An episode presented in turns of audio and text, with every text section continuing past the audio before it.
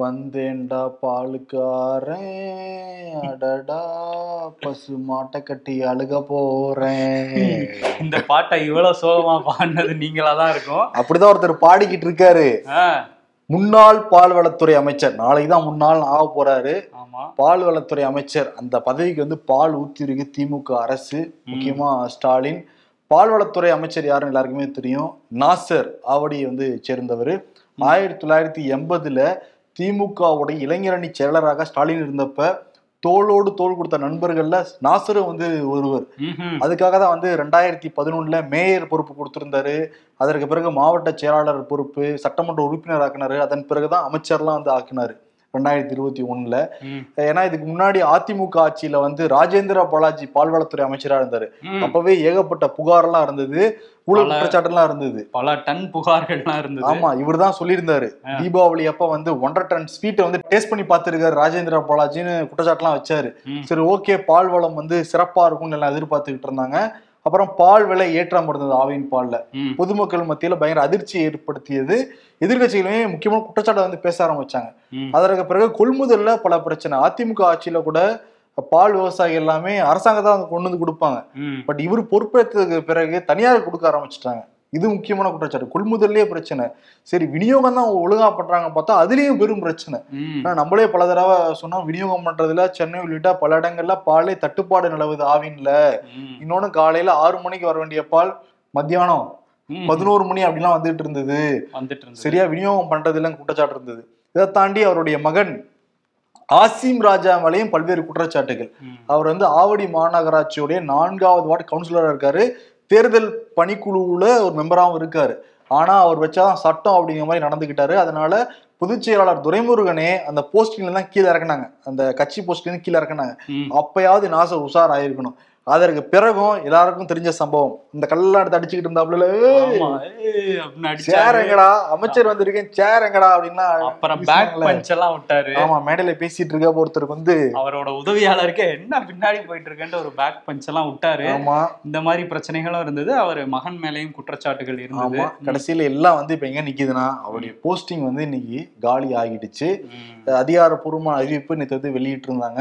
நாளைக்கு ராஜ்பவன்ல டிஆர்பி ராஜா மன்னார்குடியை சேர்ந்தவர் பதவியேற்க போறார் அமைச்சராக. அமைச்சரவையில சஃபல் இருக்குன்னு தான் சொன்னாங்க. நேற்று மத்தியானம் வரைக்கும் என்ன நல்ல வரும்னா துரைமுருகன் சொன்னார்ல. யாமரியன் பராபரமே. ஆனா துரைமுருகன்ட்டே சொல்லலையாம். அதனாலதான் வெறுப்புல அவர் வந்து பேசியிருக்காரு. ஏன்னா ஸ்டாலினுக்குமே என்ன கன்ஃபியூஷன் இருந்துச்சுன்னா என்ன கூட என்ன சொன்னாங்கன்னா இல்ல இல்ல நீங்க வெளியூர் வேற வெளிநாடு வேற நீங்க போக போறீங்க. இருபத்தி மூணாம் தேதி இருபத்தெட்டாம் தேதி வரைக்கும். இப்ப சில மாற்றங்கள் நடந்தா நகா நல்லா இருக்காது. நீங்க போயிட்டு வந்து பண்ணிக்கோங்கலாம் சொன்னாங்களாம் கொஞ்சம் குடும்ப ஆலோசனைலாம் கேட்டதுக்கு பிறகு சரி நம்ம பண்ற போறதுக்கு முன்னாடியே பண்ணிடலாம்னு சொல்லிட்டு தான் இப்ப வந்து மாற்றம் அமைச்சரவை மாற்றம் வந்து நிகழுது. கடைசி நேர முடிவு தான். நேற்று இரவு தானே அந்த அறிவிப்பே வந்தது. ஆமா இரவு தான் வந்தது. டிஆர்பி ராஜா வந்து டிஆர் பாலு திமுக பொருளாளர் அவரோட மகன் டெல்டால இருந்து வரக்கூடிய முதல் அமைச்சர் இந்த அமைச்சரவையில அப்படிங்கிறது ஒரு விஷயம் இருக்கு. திமுக. ஸ்டாலினே கூட டெல்டா காரண்டான்னு சொன்ன உடனே டெல்டா காரன்ல யாரையும் அமைச்சரா இல்லைன்னு குற்றச்சாட்டு வேற வச்சாங்க அப்ப. முதலமைச்சரே நான் தானே அப்படின்ட்டு இருப்பாரு அவரு. ஆனா இப்ப கொண்டு வராங்க உள்ள. அவருக்கு வந்து அந்த பால்வளத்துறை ஒடு- ஒதுக்கப்படாது அப்படின்னு தான் சொல்றாங்க. அவருக்கு வந்து தொழில்துறை ஒதுக்கப்படலாம். தங்கம் தென்னரசு கிட்ட இருந்து தொழில்துறையை வாங்கி கொடுக்கலாம்னு சொல்றாங்க. தங்கம் தென்னரசுக்கு வந்து நிதித்துறை ஒது ஒதுக்கப்படலாம்ங்கிற ஒரு தகவல் கூட இருக்கு. அப்படி ஒதுக்குனா பிடிஆருக்கு வந்து தகவல் தொழில்நுட்பம் ஒதுக்கப்படலாம்னு நிறைய பேச்சு இருக்கு. எல்லாமே நாளைக்கு காலையில தான் அந்த பதவியேற்புக்கு அப்புறம் தான் அந்த லிஸ்ட் வந்தோன்னு தான் தெரியும். ஆமா. ஆனா வந்து அமைச்சரவையில இது ரெண்டாவது மாற்றம் முதல் முறை வந்து உதயநிதி ஸ்டாலின் பதவி ஏற்றுக்கிட்டார் யாருடைய பதவியும் பறிக்கப்படல. பட் இப்போ வந்து ஒருத்தருடைய பதவி பறிக்கப்பட்டு இன்னொருத்தர் வந்து பதவி ஏற்கிறாரு. ஆமா அப்பவே கொஞ்சம் ஷஃபிள்ஸ் இருந்தது அந்த இலாக்காக்கள்ல. இப்ப நாளைக்கும் இருக்கும் அப்படின்னு தான் சொல்றாங்க. இருநூத்தி முப்பத்தி நாலு பேர்ல பதினஞ்சு பர்சன்ட் அமைச்சரா இருக்க முடியும். அப்போ முப்பத்தஞ்சு பேர் தான் இருக்க முடியும் இங்க. அதே முப்பத்தஞ்சு பேர் தான் முதல்வரோட சேர்த்து ஒருத்தருக்கு மட்டும் பதவி பறிக்கப்பட்டிருக்கு. இது எல்லா அமைச்சருக்கு கொடுக்கப்பட்ட வார்னிங்னா ஸ்டாலின் தரப்புல இருந்து சொல்லப்பட்டிருக்கு. பாத்தீங்கல்ல அவருடைய நண்பர் தான் நாசர். இத்தனையும் பறிச்சுட்டாங்க. எல்லாரும் ஒழுங்கா இருந்துக்கோங்கன்னு சொல்லிட்டு ஒரு மெசேஜ் தான். ஆனா கூட ஸ்டாலின்னால ஏவா வேலு ஓசி ஆமா. இவங்களெல்லாம் வந்து பறிக்க முடியாது. பண்ண-. முடியாது. துரைமுருகன். கே நேரு பல தலைகள் இருக்காங்களா இல்லையா? ஆமா இந்த நாலு தலைகளை பறிக்கிறது கொஞ்சம் கஷ்டம் தான் இருந்தா கூட ஒரு சின்ன வார்னிங் கொடுத்திருக்காரு. இனிமே அமைச்சரவையோட செயல்பாடு எப்படி இருக்கு அப்படின்னு பார்ப்போம். அதே மாதிரி டிஆர்பி ராஜாவும் எந்த அளவுக்கு செயல்படுறாருங்கிறத பார்ப்போம். அமைச்சரை பத்தி பேசிட்டு இருக்கிறப்ப அறநிலைத்துறை அமைச்சர் சேகர் பாபு. அவருடைய மருமகன் வந்து சதீஷ்குமார் மே ரெண்டாயிரத்தி இருபத்தில இருந்து அப்ஸ்காண்ட் ஆயிட்டாங்க. இப்போ வந்து வந்திருக்காரு சென்னையில. அவர் அரெஸ்ட் பண்ணியிருக்காங்க. ஏன்னா ரெண்டாயிரத்தி பதினெட்டாம் ஆண்டு அவர் மேல ஒரு பெண் வந்து பாலியல் புகார் கொடுத்துருந்தாங்க. அதன் அடிப்படையில கைது செய்யப்பட்டிருக்காரு ஆனா சேகர் பாபுவுடைய மகள் ஜெயகல்யாணி என்ன சொல்றாங்கன்னா இல்ல இல்ல அது வந்து பழி வாங்குறதுக்காக தான் அவர் கைது பண்ணிருக்காங்க அவர் குற்றமற்றவர் அப்படிதான் சொல்றாங்க. இதுவும் வந்து பேசுபொருளா இருக்கு. திமுக தரப்புல. ஆமா அமைச்சர் இதுக்கு பின்னணியில என்ன இருக்கு அப்படிங்கிறது தெரியல. அவங்க பொண்ணு அவருக்கு எதிராகவே பேசிட்டு இருக்காங்க. இன்னொரு பக்கம் அந்த அமைச்சர்கள்லாம் பத்தி பேசும்போது முதலமைச்சர் வந்து ஒரு வழக்கு போட்டிருக்காரு. சென்னை முதன்மை நீதிமன்றத்துல அண்ணாமலை மீது அவதூறு வழக்கு போடப்பட்டிருக்கு. என்ன காரணம் அப்படின்னா ஏப்ரல் பதினாறு வெளியிட்டார்ல டிஎம்கே ஃபைல்ஸ்ல அதுல ஆதாரமற்ற குற்றச்சாட்டுகளை வச்சிருக்காரு அப்படின்னு சொல்லி நீதிமன்றத்துல முதலமைச்சர் தரப்புல இருந்தே வழக்கு போடப்பட்டிருக்கு. ஓகே. ஆனா அண்ணாமலை என்ன ஆனார்னே தெரியல. ம். இங்க இருந்து அந்த பேப்பர் பிரசன்டேஷன் பண்ணாரு. ஆனா ஒரு வாரம் நீங்க டைம் கொடுங்கன்னா அடுத்த வாரம் நீங்க வந்து கேள்வி இல்லைன்னா இதே இடத்துல நான் வந்து பேசுறேன்னா தேதி கூட கொடுத்தாப்ல. பத்தோ பதினொன்னோ கொடுத்த மாதிரி ஞாபகம். ஏப்ரல் பதினாலாம் தேதி. சொன்னாரு இருபது- இருபத்தோராம் தேதி வந்து சொன்னாரு இதே இடத்துல நீங்க வாங்கினா பேட்டி கொடுக்குறோன்னா என்ன இல்லைன்னு கேளுங்கன்னாரு. அவ்வளவுதான். அப்புறம் கரண்டா கப்பி உட்காந்துட்டாரு கர்நாடகா போறதுன்னு தெரிஞ்சதுனாலதான் அன்னைக்கு சொல்லியிருக்காரு அவ்வளவு ஸ்ட்ராங்கா வேற சொல்லியிருக்காரு.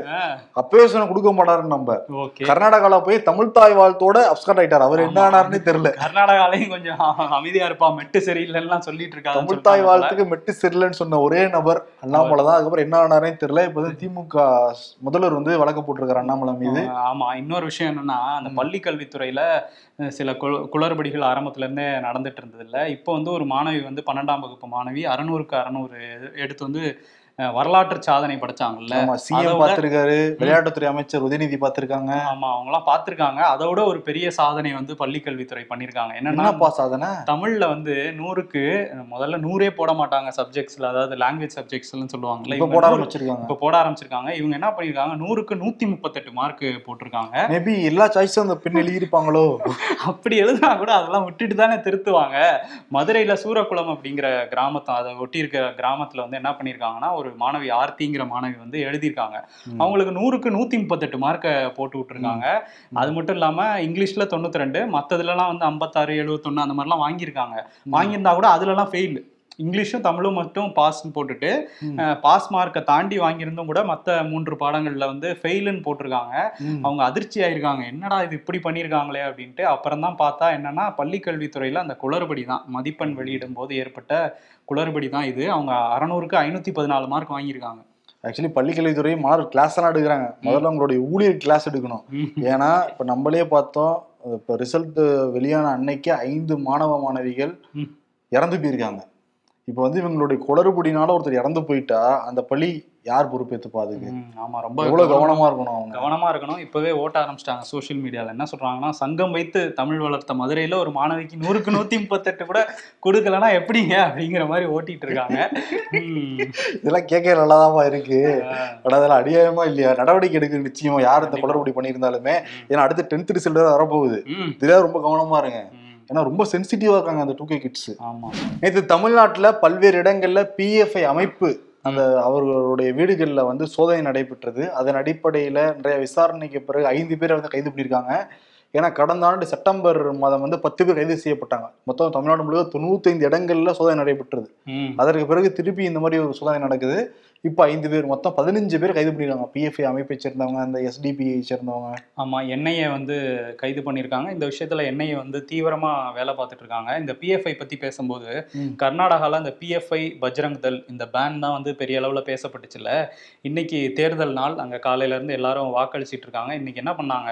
பாஜகவை சேர்ந்தவங்க. எல்லாம் ம். பஜ்ரங் தல்ல பேன் பண்றேன்னு சொன்னீங்கல்ல நாங்க போய் பாருங்க அனுமான் கோயில்ல எல்லாம் பாட போறோம்னு சொல்லிட்டு எல்லா கோயில்லையும் போய் பஜனை எல்லாம் பாடிட்டு இருந்தாங்க முதலமைச்சரா இருக்காருல்ல பசவராஜ் பொம்மை அவரும் வந்து போய் பாடியிருந்தாரு முக்கிய தலைவர்கள் எல்லாமே ஒவ்வொரு கோயிலுக்கு போய் பாடிட்டு இருந்தாங்க. சரி நாங்க மட்டும் சும்மாவான்னு சொல்லிட்டு காங்கிரஸ்ல டி கே சிவகுமார் மாநில தலைவர் அவர் என்ன பண்ணாருன்னா. ஒரு சிலிண்டரை வச்சு அந்த சிலிண்டருக்கு மாலையை போட்டு பட்டையை போட்டு நாங்க சிலிண்டரே கும்பிடுறோம்யா அப்படின்னு சொல்லிட்டு இதெல்லாம் எடுத்துக்கிட்டு இருந்தாரு அது கொஞ்சம் விபரீதமா கூட முடிஞ்சிருக்கு வாய்ப்பு இருக்கு ஏன்னா அவர் சொல்லியிருக்காரு எல்லாருமே சிலிண்டருக்கு பூஜை பண்ணிட்டு போங்கன்ட்டு. அவங்க சேஃபா காலி சிலிண்டர் தான் வச்சிருப்பாங்க. ஒருவேளை ஃபுல் சிலிண்டர் இருந்தா என்ன ஆகும்? ஃபுல் சிலிண்டர் ஓபன் பண்ணிட்டு ஊதுபத்தி காட்டிக்கிட்டு இருந்தா என்ன ஆகும்? இதுதான் முடியும். ஆனா என்னன்னா அங்கங்க பூத் ஸ்லிப் எல்லாம் கொடுப்பாங்க கட்சிக்காரங்க. அங்கெல்லாம் கூட ஒரு மினி சிலிண்டர் அந்த நாலு கே கிலோ சிலிண்டர் இருக்கும்ல. அதெல்லாம் வச்சு காங்கிரஸ் கட்சிக்காரங்க பூஜை பண்ணிட்டு தான் பூத் ஸ்டிப்லாம் கொடுத்துட்டு இருந்தாங்க சாமி கும்பிட்டுட்டு போங்க. சாமி கும்பிட்டுட்டு போங்க. இடாட்டா பிரச்சாரம் தான் நடந்துட்டு இருந்துச்சு. வாக்குப்பதிவு நடந்துகிட்டு இருக்கு கர்நாடகால. இது வரைக்கும் நம்ம என்ன பார்த்திருக்கோம்னா வாக்குப்பதிவு அன்னைக்கு பிரச்சாரம் நடந்தா நம்ம பார்த்ததே கிடையாது. ஏதாவது ஒரு சின்ன கட்சி சிம்பிள் இருந்தா கூட பாத்தீங்கன்னா கட்சி சிம்பிள் கட்சி சிம்பிள் இருக்குன்னு எல்லாம் கத்திக்கிட்டு இருப்பாங்க.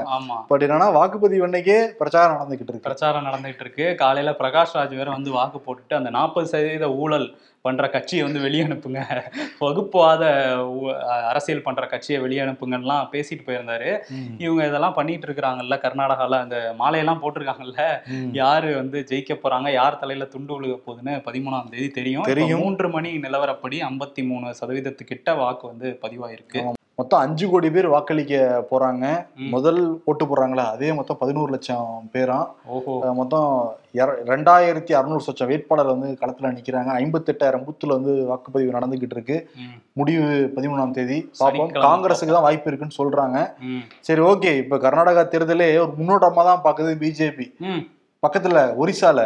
நவீன் பட்நாயக்க மீட் பண்ண வந்திருக்காரு நிதிஷ்குமார் பீகாருடைய முதலமைச்சர். வந்துட்டு என்ன வெளியே சொன்னாருன்னா நிதிஷ்குமார் இல்ல நாங்க அரசியல் பேசவே கிடையாதுங்க கோயிலை பத்தி பேசணும். பீகாரிகள் நிறைய பேர் இங்க புவனேஸ்வருக்குலாம் வராங்க. சூரியன் கோயிலுக்குலாம் வராங்கல்ல. அதனால அவங்களுக்கு தேவையான கேட்க தான் வந்தேன் அப்படிங்கிறாரு. நவீன் பட்நாயக் அதான் சொல்றாரு.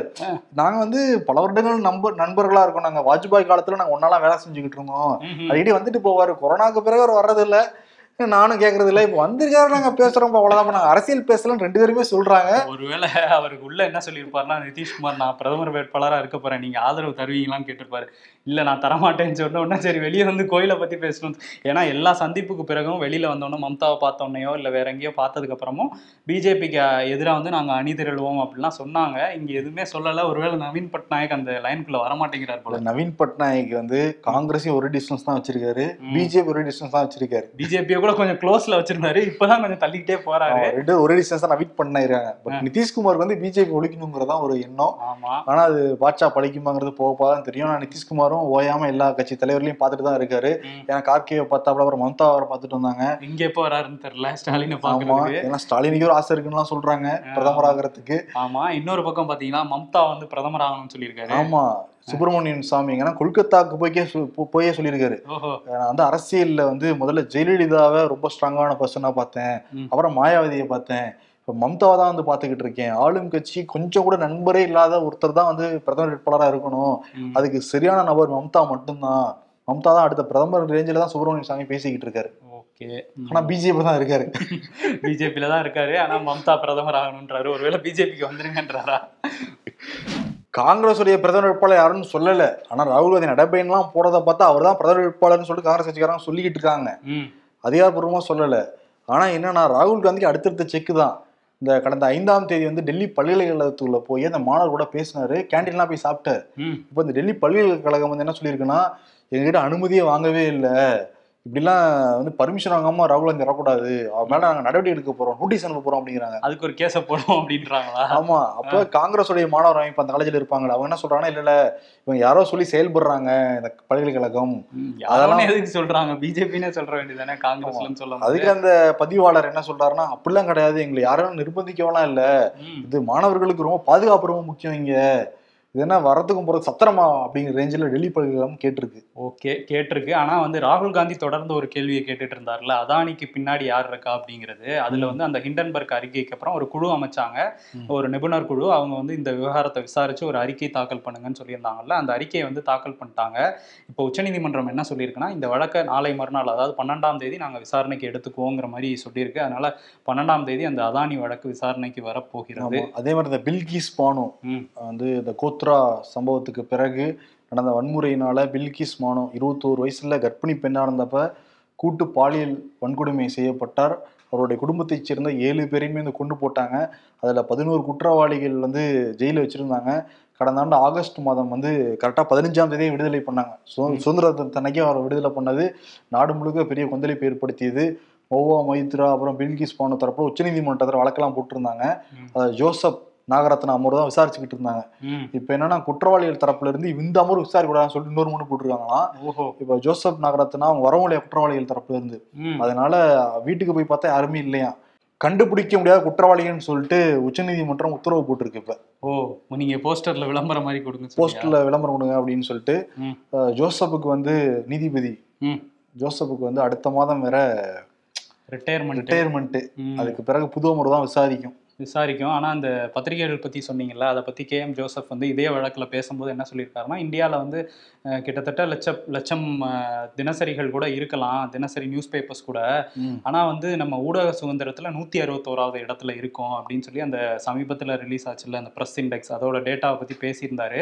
அதுக்கு மத்திய அரசோட தலைமை வழக்கறிஞர் துஷார் மேத்தா இருக்காருல்ல ம். அவர் என்ன சொல்றாரு? இது யார் வெளியிடுறாங்கன்னு கொஞ்சம் கருத்துல எடுத்துக்கங்க. இப்ப நானே ஒரு கம்பெனி ஆரம்பிச்சு நானே வந்து இந்தியா தான் ஃபர்ஸ்ட் பிரஸ் ஊடக சுதந்திரத்தில் அப்படின்னு சொன்னா ஏத்துக்குவீங்களா அப்படிங்கிற மாதிரி பதில் கேள்விலாம் எழுப்பியிருக்காரு.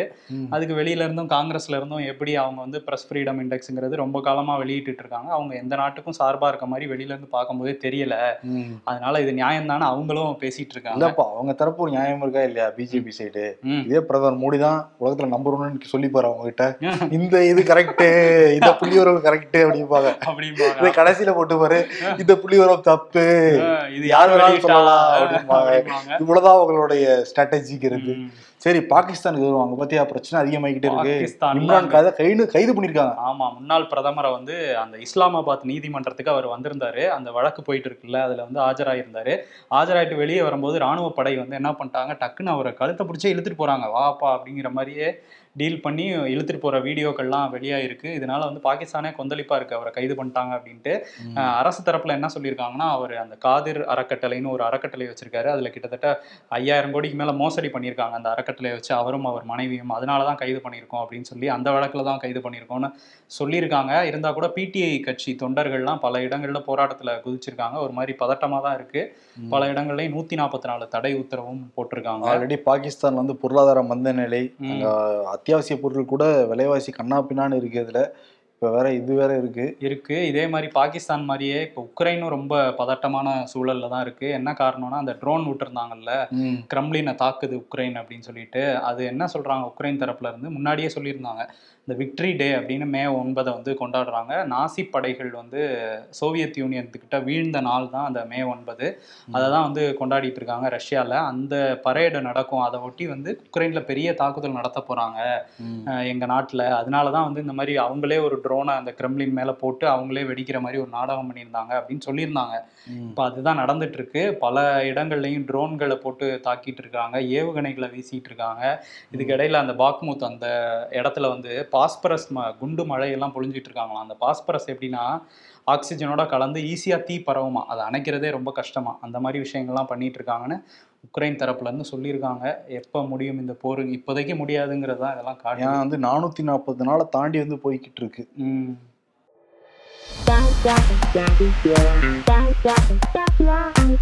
தமிழக அமைச்சரவையில் இருந்து நாசர் நீக்கம். கடைசியில உங்களுக்கே கல்லெறிஞ்சிட்டாங்க. சசிகலாவை கூடிய விரைவில் சந்திப்பேன். ஓ பன்னீர்செல்வம் பேட்டி. இதுக்கு பருத்தி மூட்டை குடோன்லயே இருந்திருக்கலாம்.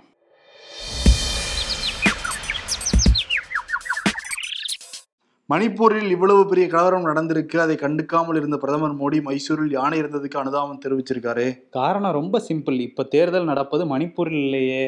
அவன் எடுக்கிற முடிவு நமக்கு சாதகமாக தான் இருக்கும் என்று உண்மையாகவே மகிழ்ச்சி அடைந்தது எடப்பாடி பழனிசாமியாக மட்டும்தான் இருக்கும். இதோ வந்துட்டேன் விருது நேரம் எல்லாருமே கெஸ் பண்ணியிருப்பாங்க. அமைச்சருக்கே பதவி பிடுங்கப்பட்டிருக்குன்னா அவருக்கு தானே விருது போய் சேரணும். தம்பையும் பார்த்திருப்பாங்க.